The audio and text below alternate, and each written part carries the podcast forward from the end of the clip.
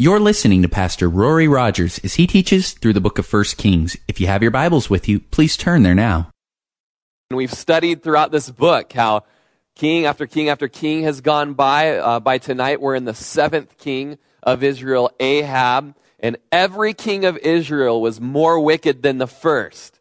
And finally, we're down here at king number seven, Ahab. Just a wicked, wicked man, wicked King Ahab didn't follow after God at all, didn't follow the Lord's statutes. And Judah in the south, you know, they kind of had a couple good kings, and those kings struggled, but had a couple good kings. And and uh, and tonight we see uh, a king, uh, Jehoshaphat. We're going to see him, and he's an awesome king, the son of Asa, who was an awesome king, uh, awesome men of God, loved the Lord, and uh, and so that's kind of where we're at tonight. We're at King Ahab, the seventh king of Israel, a wicked man, and King Jehoshaphat, the, the uh, I don't know what number he is, maybe like, I think we're on like five kings of Judah now, and, and he's an, an, a good man, an, a godly man. And so last week we studied that Ben Hadad, the king of Syria in the north, and maybe you have a Bible map in the back. You might just want to just flip there. Syria was north of Israel. And Ben Hadad, the king of Syria, came and, and basically told, told King Ahab, you know what? I'm going to be your new landowner. and you better give me all your women, all your children, and all that you have. And, uh, and so, you know, Ahab said, well, okay, I'll give you all my, my women, all my children. And then uh, Ben Hadad said, even more than that, I just want everything that you have. And King Ahab said, I can't do that.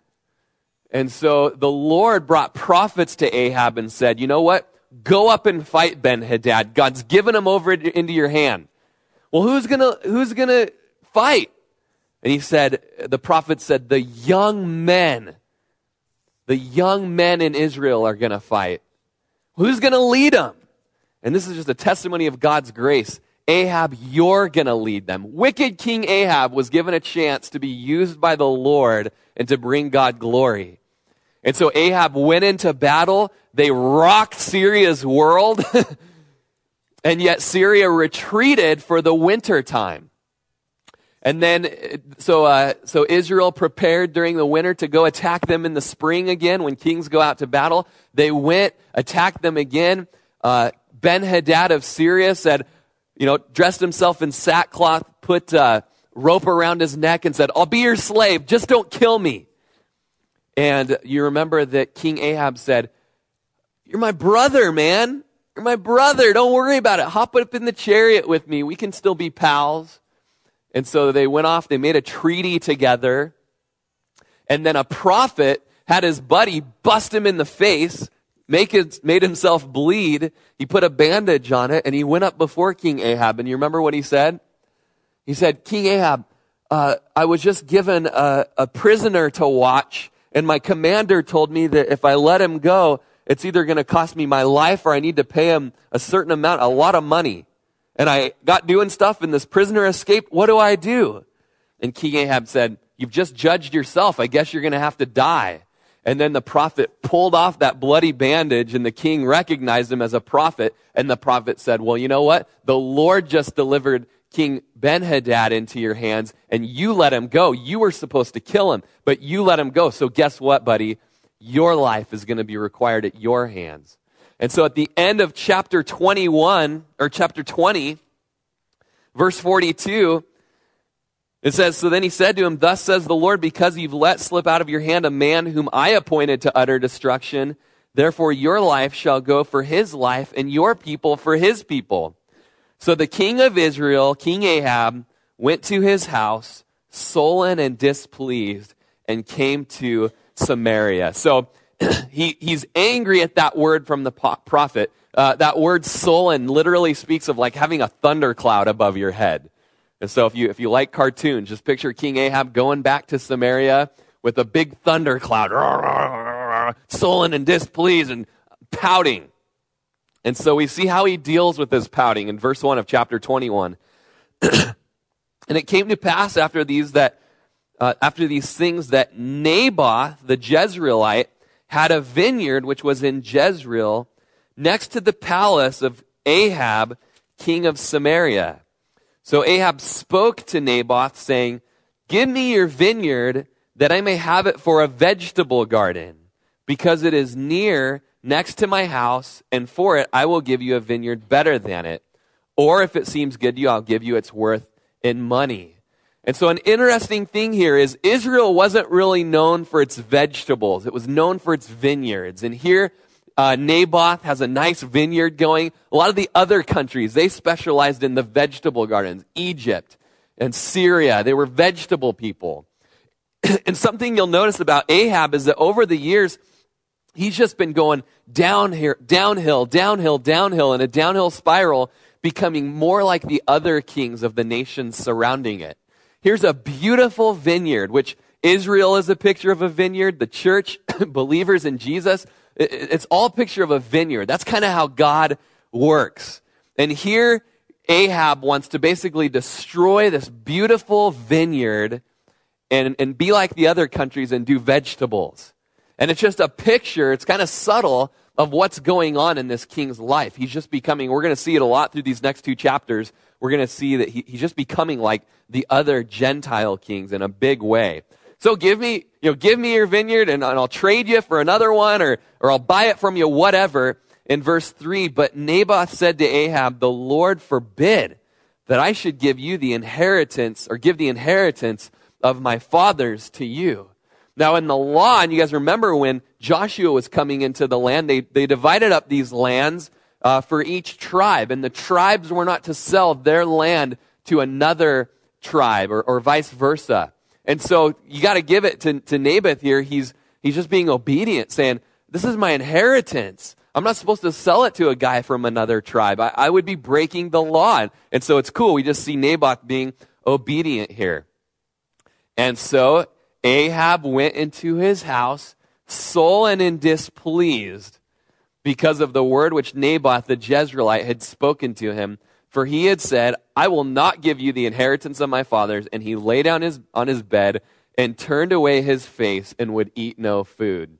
So that little thundercloud above his head has become this giant lightning bolty thundercloud. And does this remind you of, of anybody, parents? You know, like a little spoiled kid or a little little kid not getting his way going in. And I remember running in and throwing myself on the couch or on my bed and putting the pillow over my face and just screaming as loud as I could into that. Anybody else know those times? No?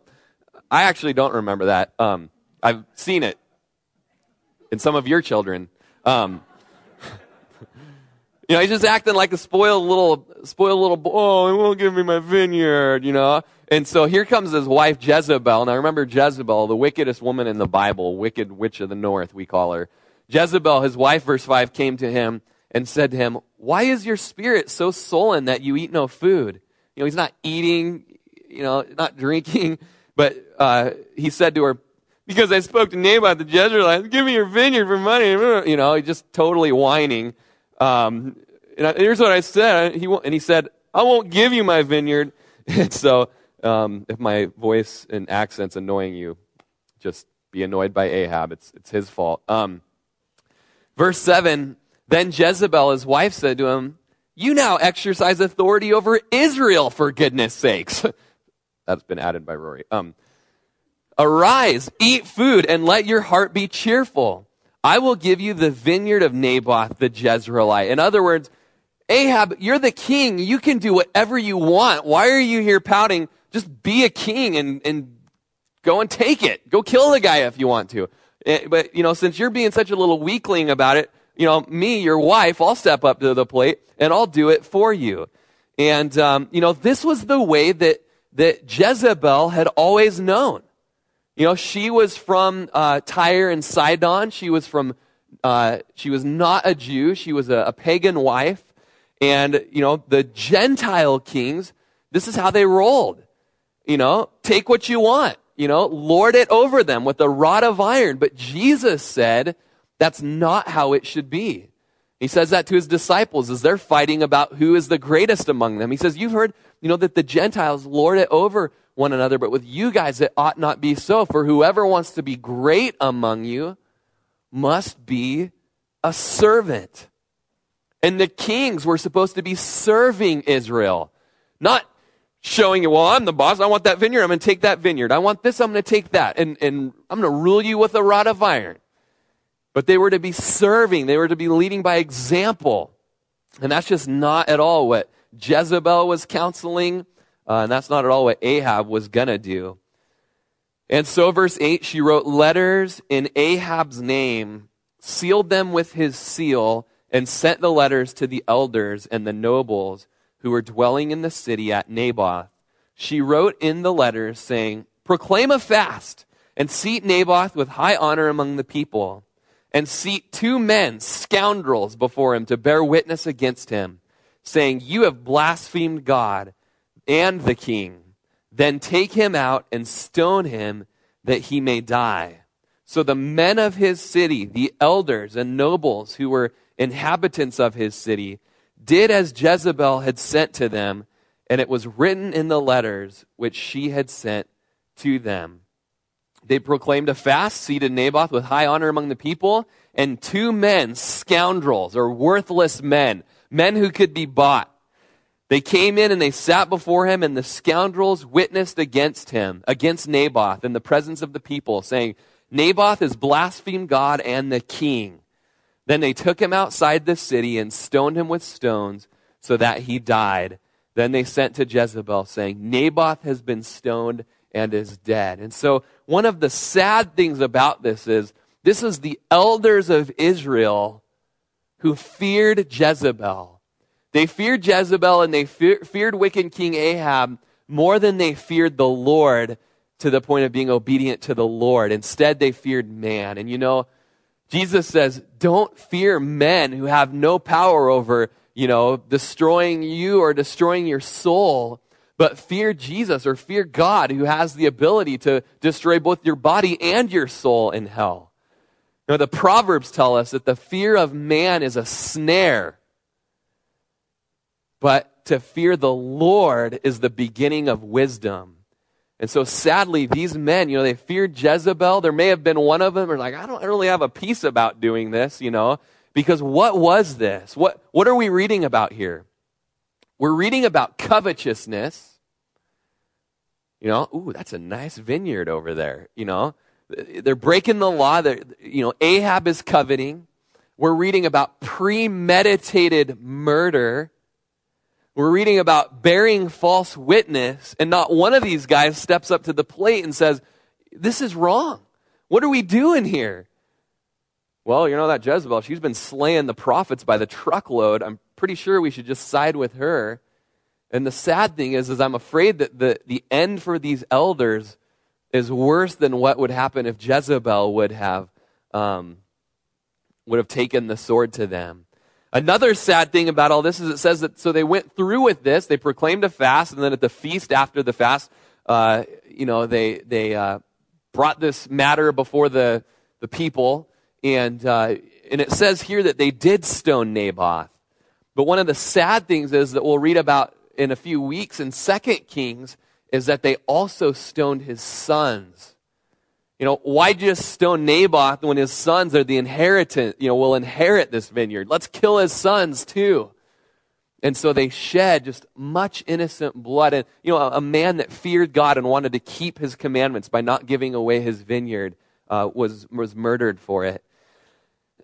and then verse 15 it came to pass when Jezebel heard that Naboth had been stoned and was dead, that Jezebel said to Ahab, Arise, take possession of the vineyard of Naboth the Jezreelite, which he refused to give you for the money, for Naboth is not alive, but dead. So it was when Ahab heard that Naboth was dead, that Ahab got up, went down to take possession of the vineyard of uh, Naboth the Jezreelite. So he gets what he wants. He takes matters into his own hands, and uh, you know does something that's not all that together different than what David did uh, with Bathsheba and with Uriah.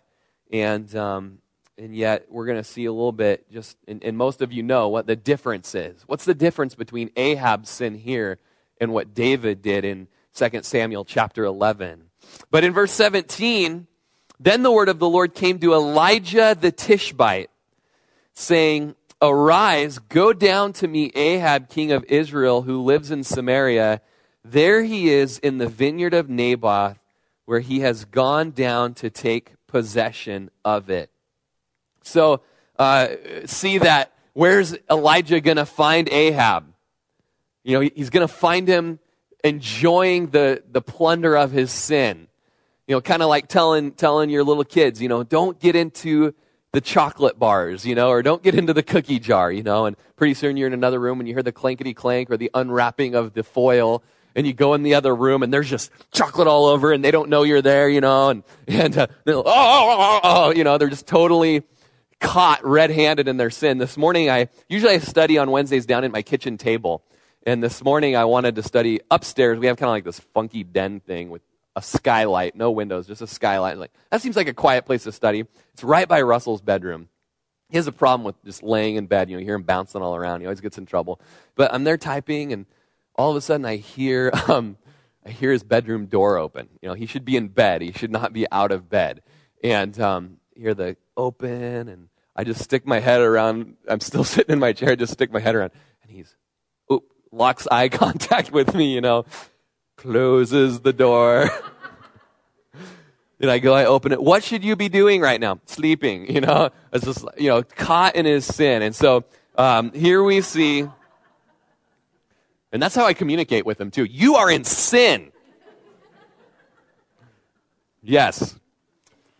And uh, so here we have that's, that's exactly where Ahab is. Just, you know, probably already started cutting down the vines and planting carrots. That's probably what he's doing right now.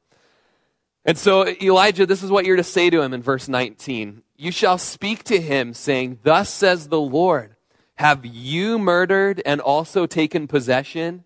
And you shall speak to him, saying, Thus says the Lord, in the place where dogs licked the blood of Naboth, dogs shall lick your blood, even yours. And so notice in verse 19 that, uh, that Jezebel wasn't the one held responsible for this sin, the sin of the letter being sent out and the, the, the you know, turning on Naboth. She wasn't one. Not that she won't, as she stands before the Lord, not that she won't be held accountable, but notice that the ultimate responsibility, the chief responsibility, went on the head of the home.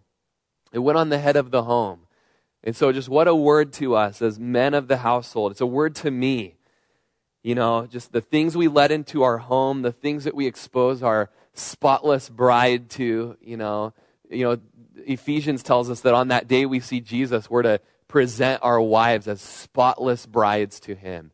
And, uh, you know, I definitely don't say this to you guys without just, you know, needing to work on that in my life as well, knowing that I'm going to stand before the Lord and be held accountable to what, what my family, how they live, and, and how righteous they are. And, um, and so Ahab is, is the chief responsi- responsibility for this. And, um, and, and there's this prophecy that the place where the dogs licked the blood of Naboth, the dogs shall lick your blood, even yours. And so, kind of uh, some gross prophecy here, but we're going to see it fulfilled uh, in, in, the time to come, not just in, in Ahab, but uh, in his heritage as well, in his sons. And then, verse 19, or excuse me, um, verse 20. So, Ahab said to Elijah, Have you found me, O my enemy? And he answered, I have found you because you've sold yourself to do evil in the sight of the Lord. And if you know much about Ahab and Elijah's relationship, you know that their greetings are always very similar. Remember back in chapter 18 when Obadiah found, or Elijah found Obadiah. And he said, Obadiah, go tell Ahab to meet me to come and meet me. And, uh, and so when Ahab came and, and met Elijah, uh, how did he greet him? It, wasn't a kiss on the cheek and it wasn't a firm handshake. But in 1 Kings chapter 18, you can just flip back there if you want. Uh, verse 17, when Ahab saw Elijah, Ahab said to him, Is that you, O troubler of Israel? And Elijah answered, I've not troubled Israel, but you and your father's house have, and that you have forsaken the commandments of the Lord and have followed the Baals. I'm not the troubler here. You're the one who's practicing wickedness. It's because of your sin and all your father's sins and the kings of Israel sin that this three and a half year uh, famine has been happening. It's not because of me. I'm just the messenger. Don't shoot the messenger. And it's your sin. And so now here we see in chapter 21, is that you, oh my enemy? you know, is that you? How did he say again? Have you found me, oh my enemy? And he answers, I have found you because you've sold yourself to do evil in the sight of the Lord. In other words, hey, I might be your enemy, but you're the one that's causing all the trouble. You're the enemy of God. And man, isn't that the state that we're in before we find Jesus? Romans tells us that we're at war with God. You know, even if you're a good person, quote unquote, you are at war with God because your sins haven't been covered by his blood. Your sin and him are butting heads. And here Ahab, he's, his sin is, is causing him to be an enemy with God. And, and Elijah just says, Hey, I'm not the enemy with you. You're an enemy of God's. And that's what First Thessalonians chapter 4 ends up saying. You know, he who rejects the, these sayings does not reject me, but rejects God who's also given us his Holy Spirit. And so their greetings are always, are always very similar. And, and uh, you know, Ahab calls Elijah his enemy. And, you know, wherever people are living in dark, sinful lifestyles, people of the light are going to be enemies of theirs, you know. And Jesus says that's going to be the case. You know, they hated Jesus they're going to hate us as well. The darkness doesn't like the light. The light exposes the things that are hidden in the darkness, Ephesians tells us. And nobody likes it when their sin is exposed, you know, but that's what light does. And so, um, you know, just people living in, in, in the darkness uh, are enemies of those in the light. And so here Elijah is accused of that. Notice he also says, in that you've sold yourself to do evil. And we see that Ahab has, has come to some point where he was, you know, you've heard the term sell your soul to the devil. That's exactly what has happened. He has sold his soul. For what? You know, for, for women, for Jezebel, for um, a vineyard. You know, he went through all that murdering and lying and premeditated murder for a vineyard? You'd sell, you know, Jesus says, you know, in uh, Matthew chapter 16, verse 26, for what profit is it to a man if he gains the whole world but loses his soul? And then he goes on to say, or what will a man give in exchange for his soul? What's your soul worth tonight? You know, you young guys, you know, is, is your soul, your eternity worth the drug use or worth the habitual pornography? You know, or, or worth, worth the covetousness or the pride? You know, you, you older guys, you know, it, it, not just the young people. Man, I just feel like even there's just a word for the young guys today. You know, what is your soul worth? What will you exchange it for? That relationship? You know, is the relationship worth going to hell over? You know, or is the love of the rush or the love of the buzz, you know, is it worth it? What are you going to sell your soul for? You know, I think the rhetorical answer or the rhetorical question has the, the simple and nothing. Simple answer nothing. Nothing is worth my soul. I give up anything to be in right standing relationship with Jesus so I can go to heaven. But Ahab, apparently, he had, he had put monetary value on his soul. You know, it's worth this many women and this many vineyards and this many palaces and this and that. And um, it's just a, a very real wake up call to Ahab there. Verse 21 Behold, I will bring calamity on you. I will take away your posterity and will cut off from Ahab every male in Israel, both bond and free. And I hope for your sakes you don't have a King James version tonight because um, kicks it up to the PG 13 level. You have it, don't you, Ken? You dog, you. yeah, so don't don't read the King James Bible. You'll fall into sin. Yeah, quiet, Ken. We don't want to hear it. um, and I'll and I'll you know, I'm going to cut off every male from Ahab, both bond and free. Verse 22, I will make your house like the house of Jeroboam. Uh, who was Jeroboam? First king of Israel. That's pretty easy. Jeroboam and Rehoboam. It rhymes. They were both the first kings. And Jeroboam of Israel, Rehoboam of Judah. I'm going to make your, your house like the house of Jeroboam. All the boys died because of sin. And like the house of Baasha, the son of Ahijah, because of the provocation by which you've provoked me to anger and made Israel sin. And so, because of wickedness, he's going to cut off the house of Ahab. And, and he did it to the other kings who wouldn't repent. He's going to do it to Ahab, uh, who won't repent.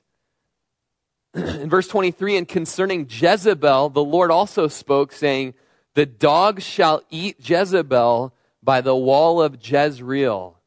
The dog shall eat whoever belongs to Ahab and dies in the city. And the birds of the air shall eat whoever dies in the field.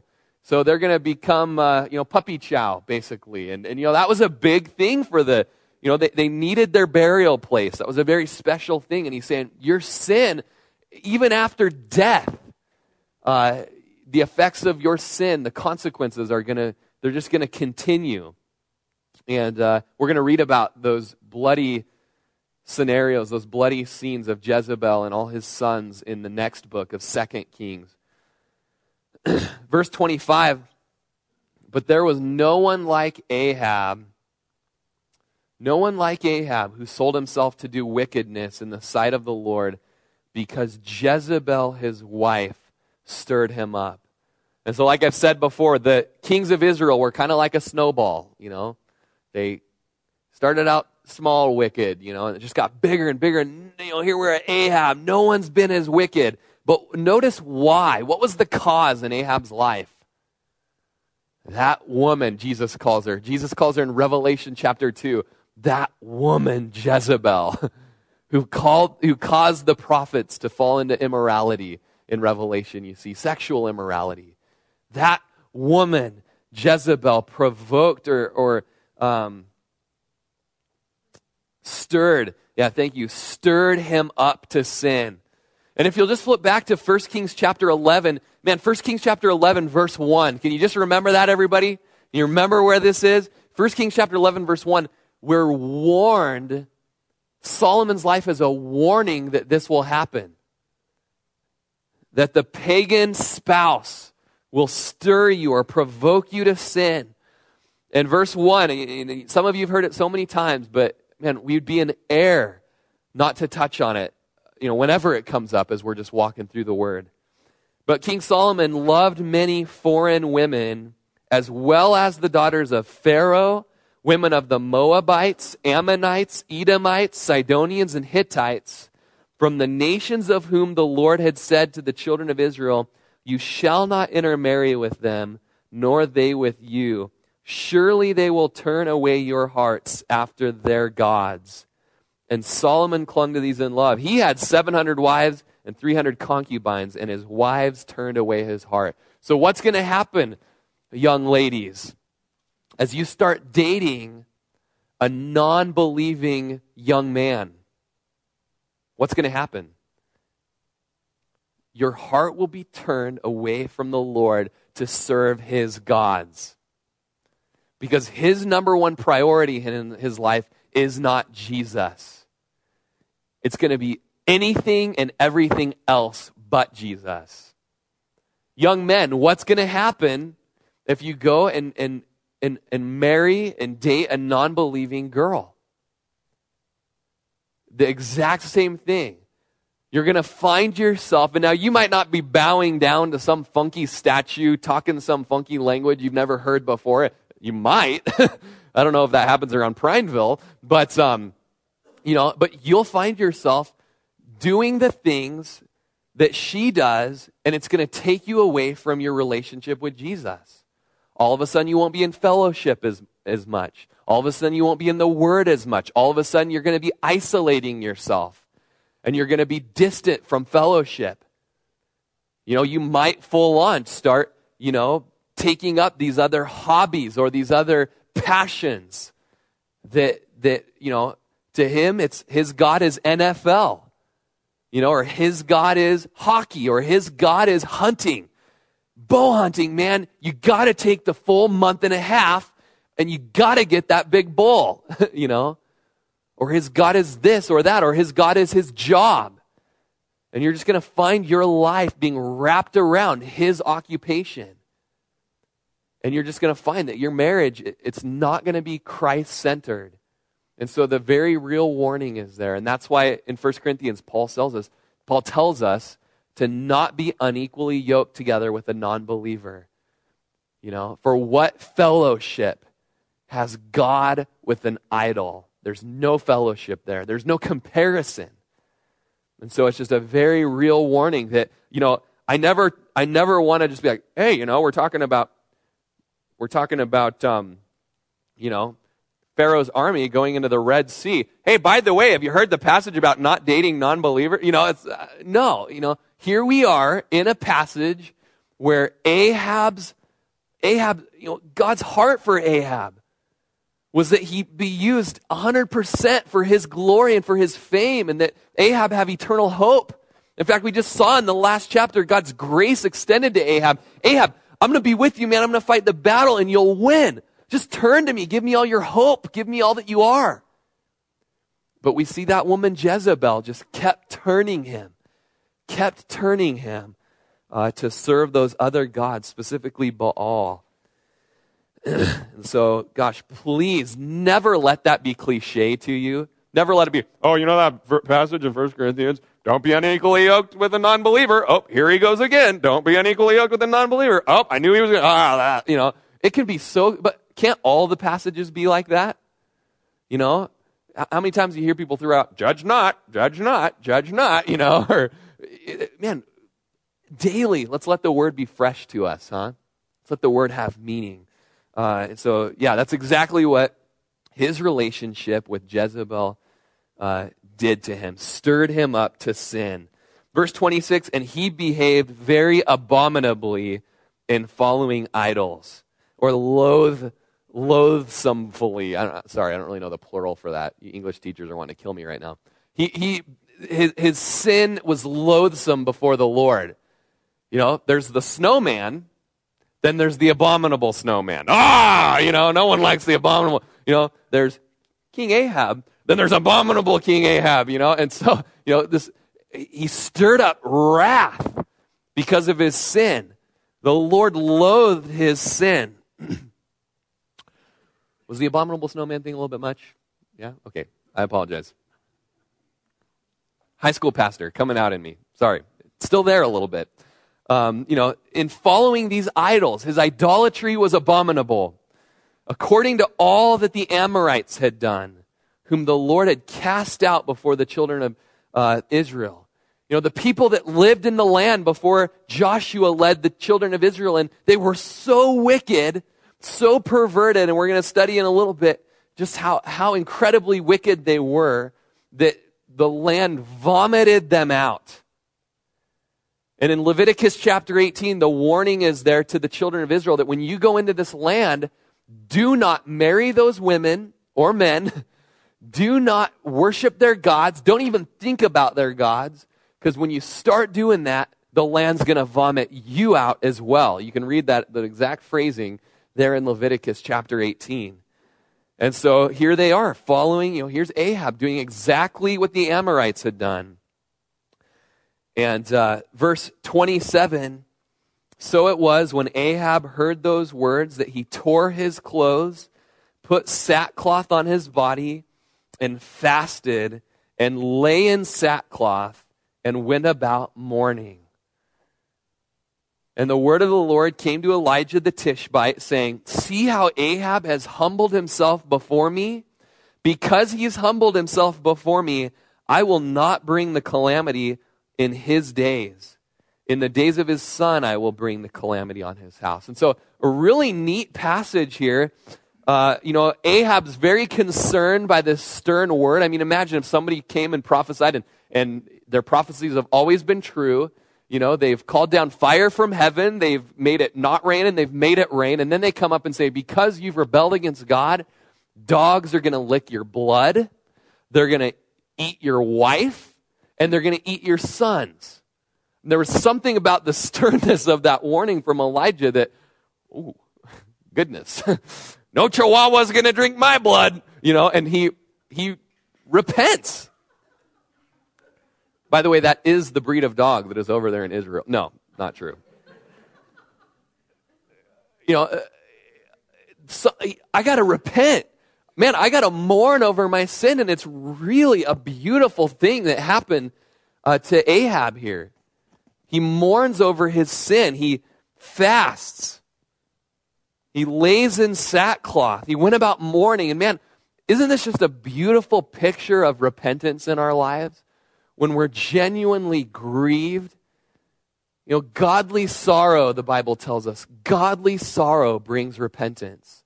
And when we look at our sin, and when we look at what Jesus went through to pay for our sin, man, I just pray that in all of us, and in myself included, when we see our sin, we would weep and we would hate it and we would want to vomit it out.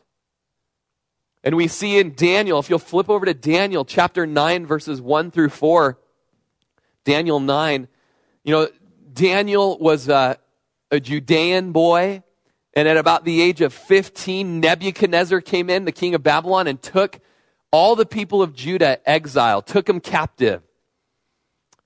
And as the years went by and, and Daniel was obedient to the Lord and shown favor by the Lord, one day Daniel was, was considering Jeremiah the prophet's words that, that because they were in sin, they were going to be taken away captive for 70 years, 70 years of captivity. And look in Daniel 9 1. In the first year of Darius, the son of Ahasuerus, of the lineage of the Medes, blah, blah, blah. Verse 2. In the first year of his reign, I, Daniel, understood by the books the number of the years specified by the word of the Lord through Jeremiah the prophet that he would accomplish 70 years in the desolations of Jerusalem. Then I set my face toward the Lord God to make request by prayer and supplications with fasting, sackcloth, and ashes. And I prayed to the Lord my God and made confession. It wasn't even specifically Daniel's sin that the children of Judah were being held captive by. It was his whole nation's sin. And we just see the evidence in his heart of, of repentance and even just confessing his people's sin. And man, if you get the time tonight before you go to bed, read the rest of Daniel chapter 9 because it's a beautiful prayer of repentance. I mean, he's just weeping. He's just pouring himself out. You know, he, he, he says things like, Lord, not for our name's sake forgive us, but for your name's sake forgive us. Not, you know, for your own glory, be merciful to us. You know, we're desperate for your mercy. You know, you could also read, uh, I believe it's Psalm 51, the, the psalm that David prayed after he was caught uh, by Nathan the prophet, uh, that he prayed, you know, and he, he just cried out. Yeah, Psalm 51. He just cried out in repentance, Lord, against you and you alone have I sinned. And you know, it's in that section there in Psalm 51 that we read that the Lord is near to those who are of a broken heart and a contrite spirit. And here we have wicked, wicked King Ahab, brokenhearted over his sin and mourning over his sin. And does the Lord hear him? Dare we say it? yes.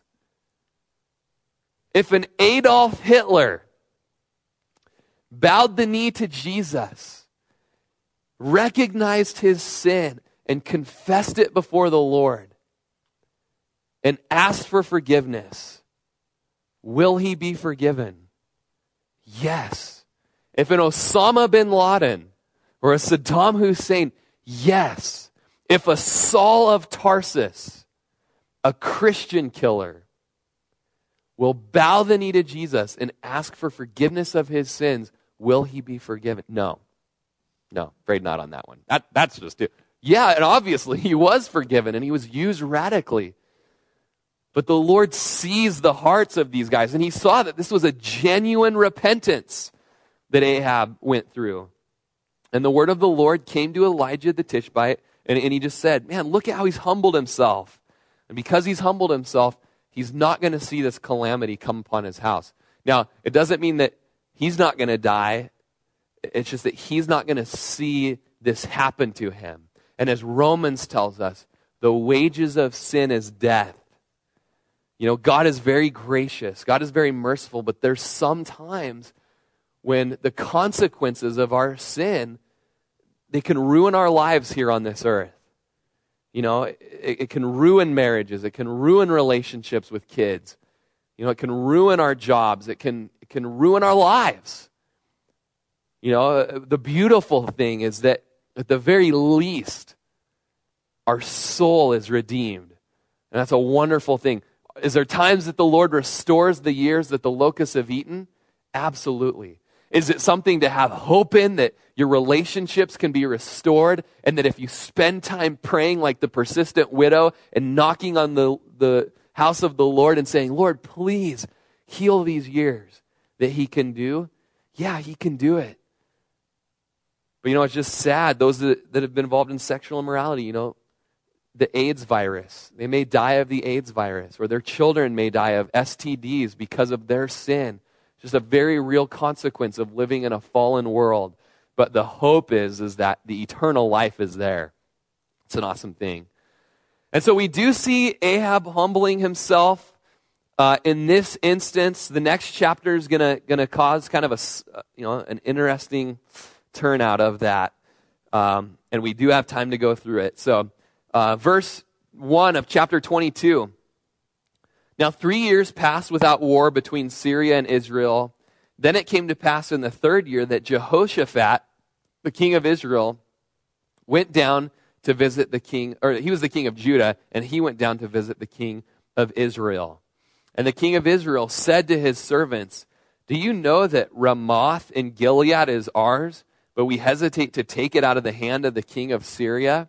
So you have Jehoshaphat, an awesome guy, awesome king of Judah. Remember, just picture Israel, a state, you know, divided in half, Judah in the south, Israel in the north. And Jehoshaphat uh, goes and visits uh, King Ahab. And King Ahab, you know, is kind of this, kind of this uh, not so great guy, not the best company to keep company with. Uh, kind of starts saying, hey, remember, remember Ramoth Gilead? 25 miles south of the Sea of Galilee over in present day Jordan. He didn't say that, just in case you were wondering where this town was. You know, uh, we should go take that. Remember, that was ours. And that Ben Hadad guy that I had war with in the last chapter, uh, he took it from us. We should go get it back. And so, uh, Jehoshaphat, um, Jehoshaphat said, verse 4, Will you go with me to fight at Ramoth Gilead? And, uh, oh, apparently, I, forgive me, guys. Even after all my studying, I thought that it was um, Ahab that said that, but it was Jehoshaphat. So hopefully you guys will forgive me on that error. But Jehoshaphat said to the king of Israel, You know, I am as you are. Dude, it's just funny how, you know, as you go on, oh, nope, I messed up. Nope, wait, read verse 2. Nope, that's right. Okay, so read it for yourself and figure out what it says, okay?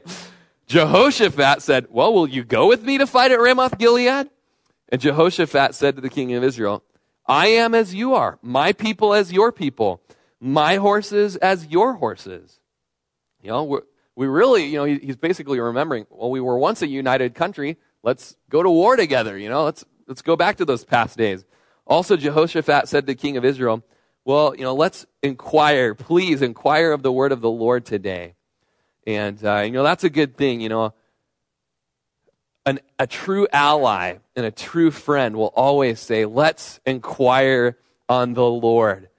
You know, let's seek the Lord. Let's wait on the Lord and see if this is really something we should be doing. And so the verse 6, the king of Israel gathered the prophets together, about 400 men, and said to them, Shall I go against Ramoth Gilead to fight, or shall I refrain? So they said, Go up, for the Lord will deliver it into the hand of the king. So, what prophets are we reading about here? Well, about three chapters ago, in chapter 18, we see that Jezebel and Ahab would feed 850 false prophets at their table every night. 450 of those were from uh, Baal, false prophets of Baal. And you remember in chapter 18, Elijah killed all those false prophets there on Mount uh, Carmel. So that leaves us with how many prophets? 400 uh, of uh, Ash, uh, whatever, the other false god, Ashtoreth. And so here we have the kings of Israel coming together and seeking counsel from false prophets of Ashtoreth.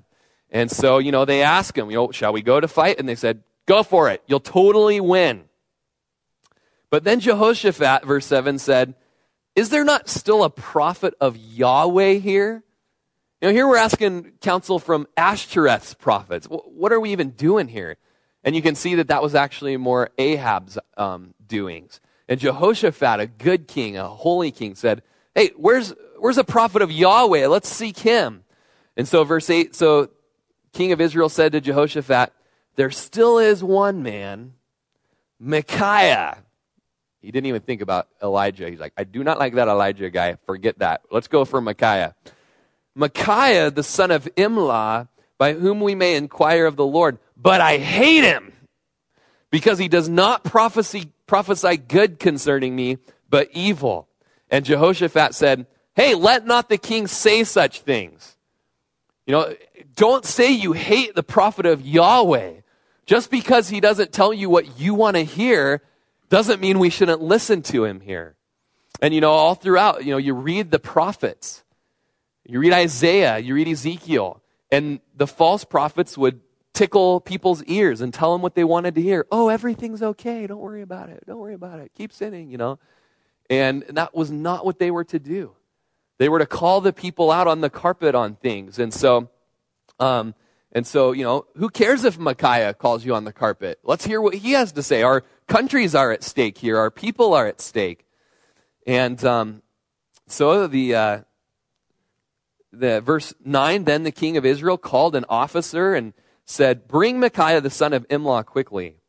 The king of israel and jehoshaphat the king of judah having put on their robes sat each on his throne at a threshing floor at the entrance of the gate of samaria and all the prophets prophesied before them. So a very dramatic scene as you picture it if you're a picture perfect or if you're a picture type person like i am. And so the prophets 450 one after another would come and prophesy before them then you've got Zedekiah, the son of Chenene. Gotta love that name. Chenene. Sorry. Zedekiah. Here's this false prophet, Zedekiah, who made these iron horns for himself. So if you're a welder, don't make iron horns for yourself. Not a great idea. And he said, Thus says the Lord, with these you shall gore the Syrians until they are destroyed. And all the prophets prophesied so one after another, after another, after another, 450 times. Uh, and they said, uh, Go up to Ramoth Gilead and prosper, for the Lord will deliver it into the king's hands. So you can just picture, you know, all these guys in this kind of a pretty scene at this threshing floor, the kings there in their robes, and one dude running around with these horns, like, Rah, this is what it's going to be like, goring, you know. And, um, and then you have verse 13, the messenger who had gone to call Micaiah spoke to him, saying, now listen, the words of all the prophets with one accord encouraged the king. Please let your word be like the word of one of them and just speak encouragement. You know, everybody's doing it. You know, we've all heard that. Everybody's doing it. Just do it. And Micaiah, Micaiah said, as the Lord lives, whatever the Lord says to me, that I will speak. So, hey, don't you worry. Whatever God tells me to speak, I'm going to speak that. And then he came to the king, and the king said to him, Micaiah, shall we go to war against Ramoth? You know, you can only imagine the tone actually in Ahab's voice as he sees that Micaiah, who only prophesies evil to him all, it's all the time.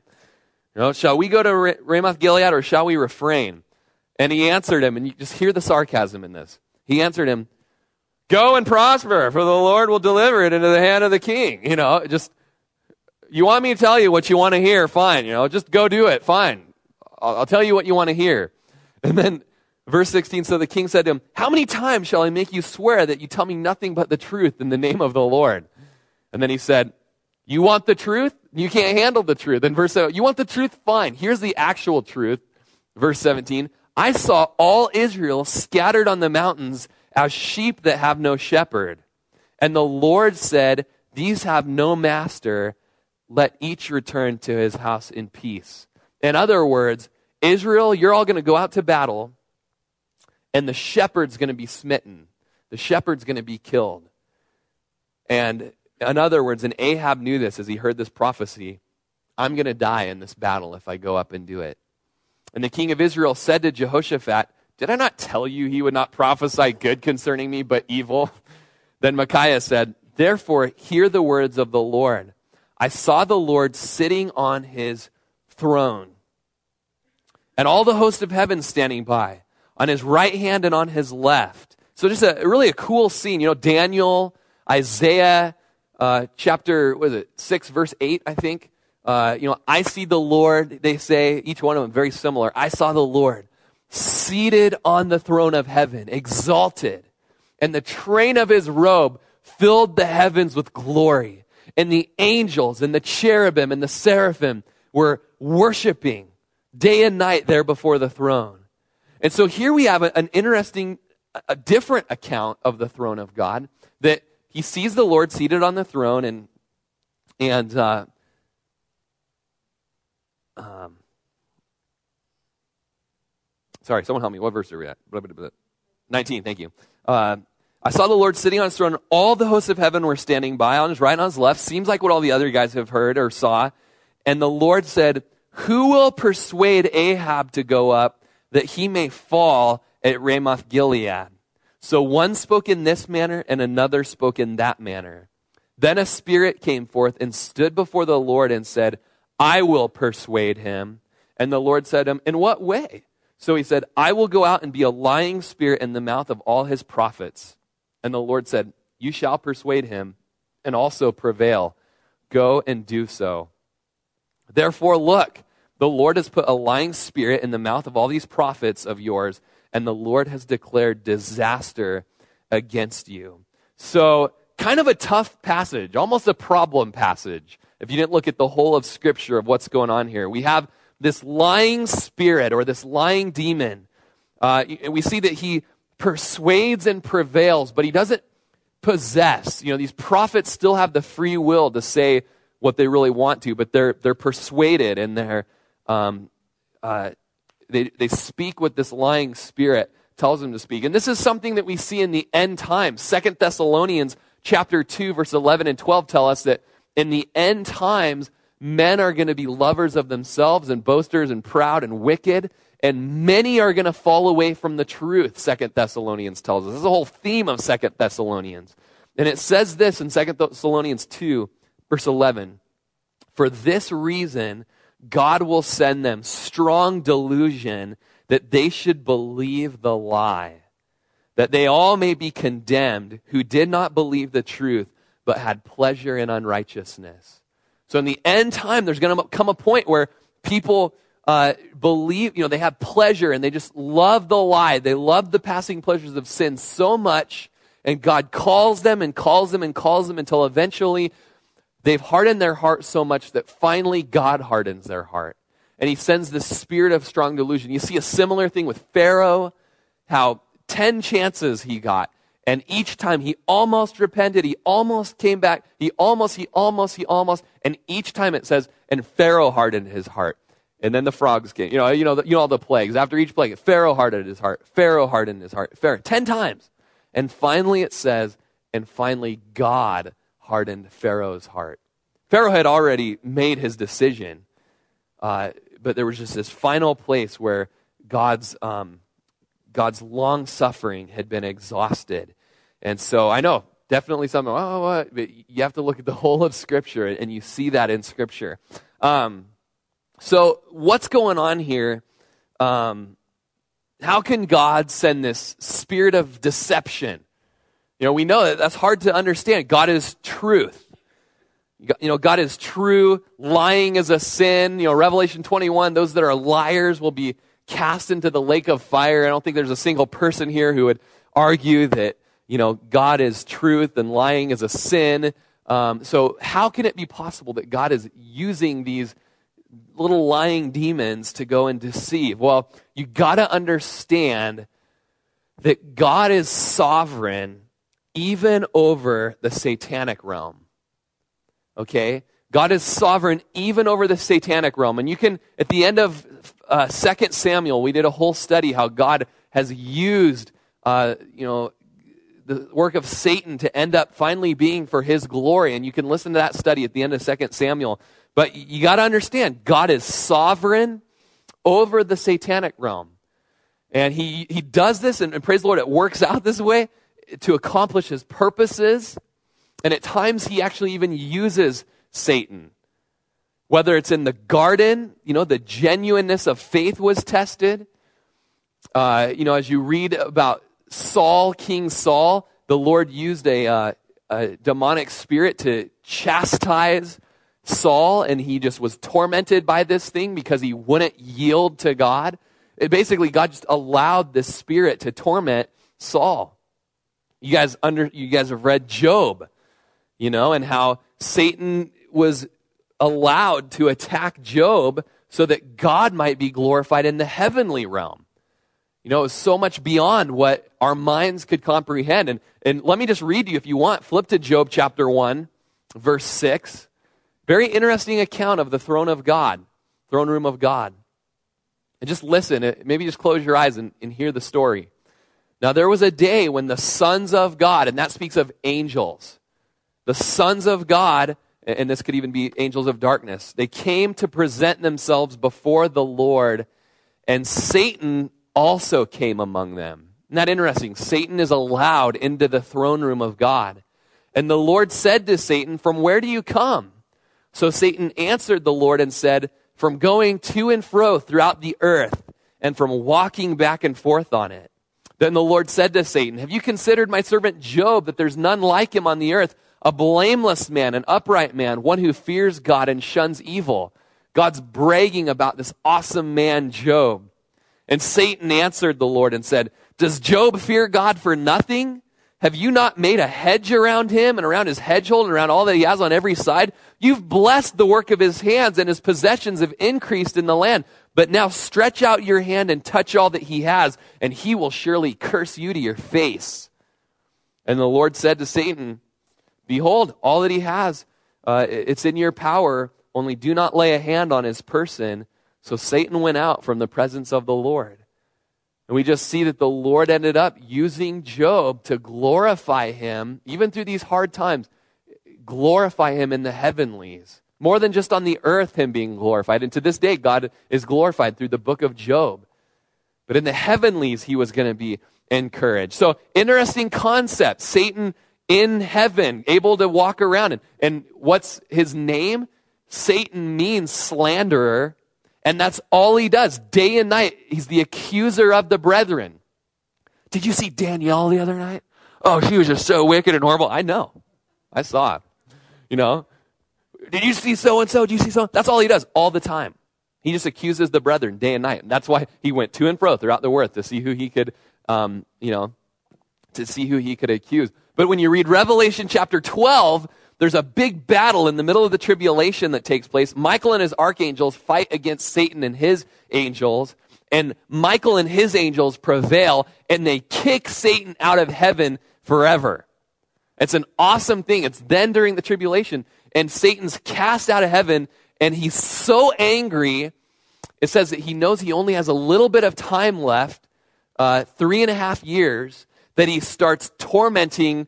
Uh, it gets even worse for people who aren't there, specifically the Jews and the Christians. And it says because he knows he has little time. It's kind of like at the end of a basketball game or at the end of a football game. You know you've got a little bit of time left and you start playing dirty. You start fouling. You start sucker punching people. You start, that's what Satan ends up, you thought he's bad now. He's really bad during the tribulation. Uh, and so you just got to understand, you know, that stuff that goes on in the spiritual realm. And, um, you know, we see that God allowed Satan to go into Judas so that Judas would betray Jesus, so that Jesus would be offered up as a sacrifice uh, for the sins of, of the world. God allowed Satan to buffet Paul. There was a thorn in Paul's flesh. And it was to keep Paul humble and, and to have him constantly relying on the strength of the Lord.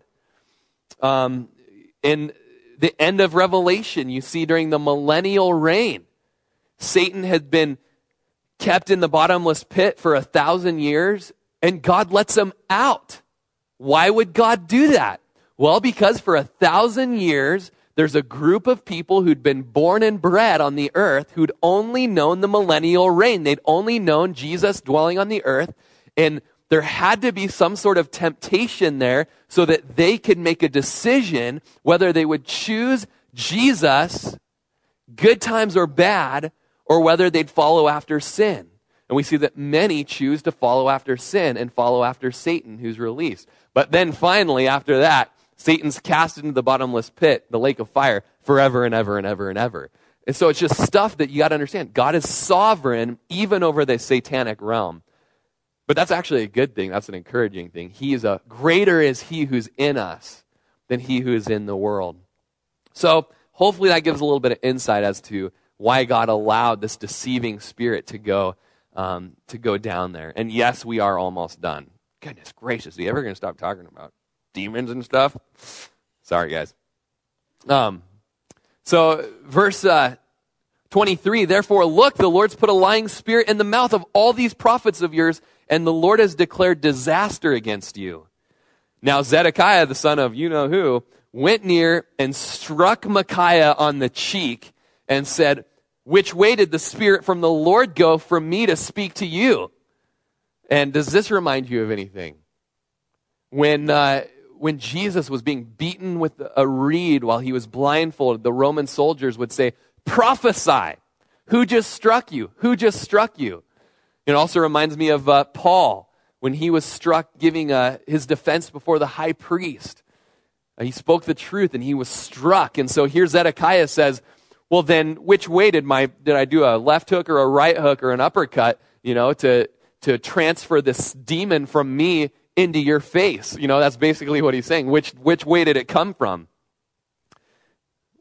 And, uh, and Micaiah said, Indeed, you shall see on that day when you go into an inner chamber to hide. You got to love this stuff. I mean, it's like you're to find out when you're running from, you know, judgment. Good thing he wasn't talking. When I'm beat you up in your inner chamber, you know, but um, you know, he, the Lord's going to judge Zedekiah. So you're going to find out which way it came from when when you get beaten up. And doesn't that response remind you to when Paul got struck by the high priest or the servant of the high priest because he spoke the truth? Paul got beat. And, and then Paul responded and said, God will strike you, you whitewashed wall. You know, and he, he's, you know, that's basically what Micaiah is saying here. God's going to strike you, and you're going to be hiding. You're going to be judged for your false prophecies. So the king of Israel said, Take Micaiah and return to Amon, the governor of the city and to Joash the king's son, and say, Thus says the king, put this fellow in prison and feed him the bread of affliction and water of affliction until I come in peace. But Micaiah said, If you ever return in peace, the Lord has not spoken by me. And he said, Take heed, all you people. So, you know, he's saying, You're not going to come back in peace. He's like, I guess I'm never going to get out of prison, and I'm fine with that. But you're never going to come back here. You're going to die. And if you don't, guess we know that the Lord wasn't really speaking through me. And uh, so take heed, all you people, be warned, the word of the Lord here. So the king of Israel and Jehoshaphat, the king of Judah, went up to Ramoth Gilead, and the king of Israel said to Jehoshaphat, I will disguise myself and go into battle, but you put on your robes. So the king of Israel disguised himself and went into battle, just looking like a normal soldier so that, you know, he won't get killed fulfilling that prophecy. Maybe I'll disguise myself. And the king of Syria had commanded the 32 captains of his chariots, saying, Fight with no one small or great, but only with the king of Israel. F- kind of funny, they were calling each other brothers last week, remember? And now they're, only kill the king. That's all I want his head, you know? And so it was when the captains of the chariots saw Jehoshaphat that they said, Surely it's the king of Israel. Therefore they turned aside to fight against him, and Jehoshaphat cried out. So they came fighting against Jehoshaphat thinking he was the king of Israel, but he's not. He's the king of who? Oh, you guys are awesome. Uh, and so it says that he cried out. The beautiful thing is in uh, Second Corinthians or Second Chronicles chapter 16, it says that he cried out to the Lord. He didn't just go, ah, you know, but he cried out, Lord, help. And it says, and the Lord helped and caused this like confusion to happen so that they turned and went the other way. And so, verse 33 and it happened when the captains of the chariots saw it that it was not the king of Israel, they turned back from pursuing him. Now, a certain man drew a bow at random and struck the king of Israel between the joints of his armor. So he said to the dr- driver of his chariot, Turn around and take me out of the battle, for I am wounded. The battle increased that day, and the king was propped up in his chariot facing the Syrians and died at evening. The blood ran out of the wound onto the floor of the chariot. Then, as the sun was going down, a shout went throughout the army, saying, Every man to his city, and every man to his own country. And so we see from the last week's Bible study that if King Ahab would have been obedient to capture Ben Hadad, king of Syria, and kill him like he was supposed to, he would have still been alive. But because he didn't kill him and there was still Assyria, they went to war with Syria and he ends up dying because of his disobedience. You look at Saul. We t- talked about this a little bit last week. Saul was ordered to kill all of the Amalekites, all of them. They were so wicked man, woman, child, donkey, horse, camel they all needed to die because their wickedness had consumed them. But Saul was disobedient and didn't kill everybody. And so, how was he killed? He was also killed by an Amalekite, someone that he was supposed to have completely wiped out.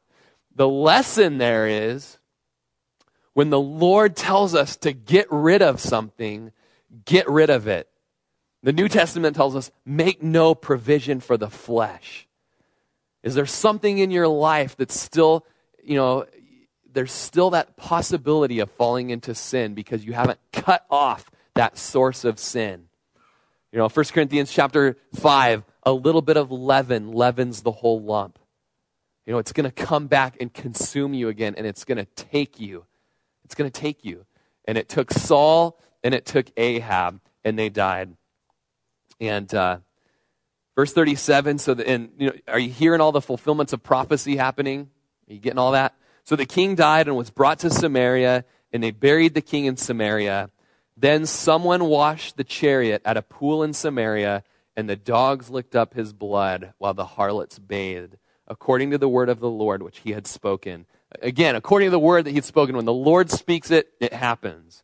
Now, the rest of the acts of Ahab and all that he did, the ivory house which he built, and all the cities that he built, are they not written in the books of the book of the chronicles of the king of Israel? So Ahab rested with his fathers, and Ahaziah his son reigned in his place. Jehoshaphat, the son of Asa, had become king over Judah in the fourth year of Ahab, king of Israel. Jehoshaphat was 35 years old when he became king, and he reigned 25 years in Jerusalem. His mother's name was Azubah, the daughter of Shilhi, and he walked in all the ways of his father Asa. He did not turn aside from them, doing what was right in the eyes of the Lord. Nevertheless, the high man, if you're not underlining that verse, it's like the rare occasion you'll get to underline a good king here. You might as well enjoy it.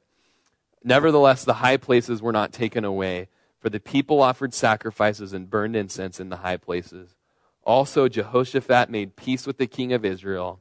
Now, the rest of the acts of Jehoshaphat, the might that he showed, and how he made war, are they not written in the book of the Chronicles of the king of Judah? And the rest of the perverted persons who remained in the day of his father Asa, he banished from the land there was then no king in Edom, only a deputy of the king. Jehoshaphat made merchant ships to go to Ophir for gold, but they never sailed, for the ships were wrecked at Ezion Geber. Then Ahaziah, the son of Ahab, said to Jehoshaphat, Let my servants go with your servants in the ships. But Jehoshaphat would not.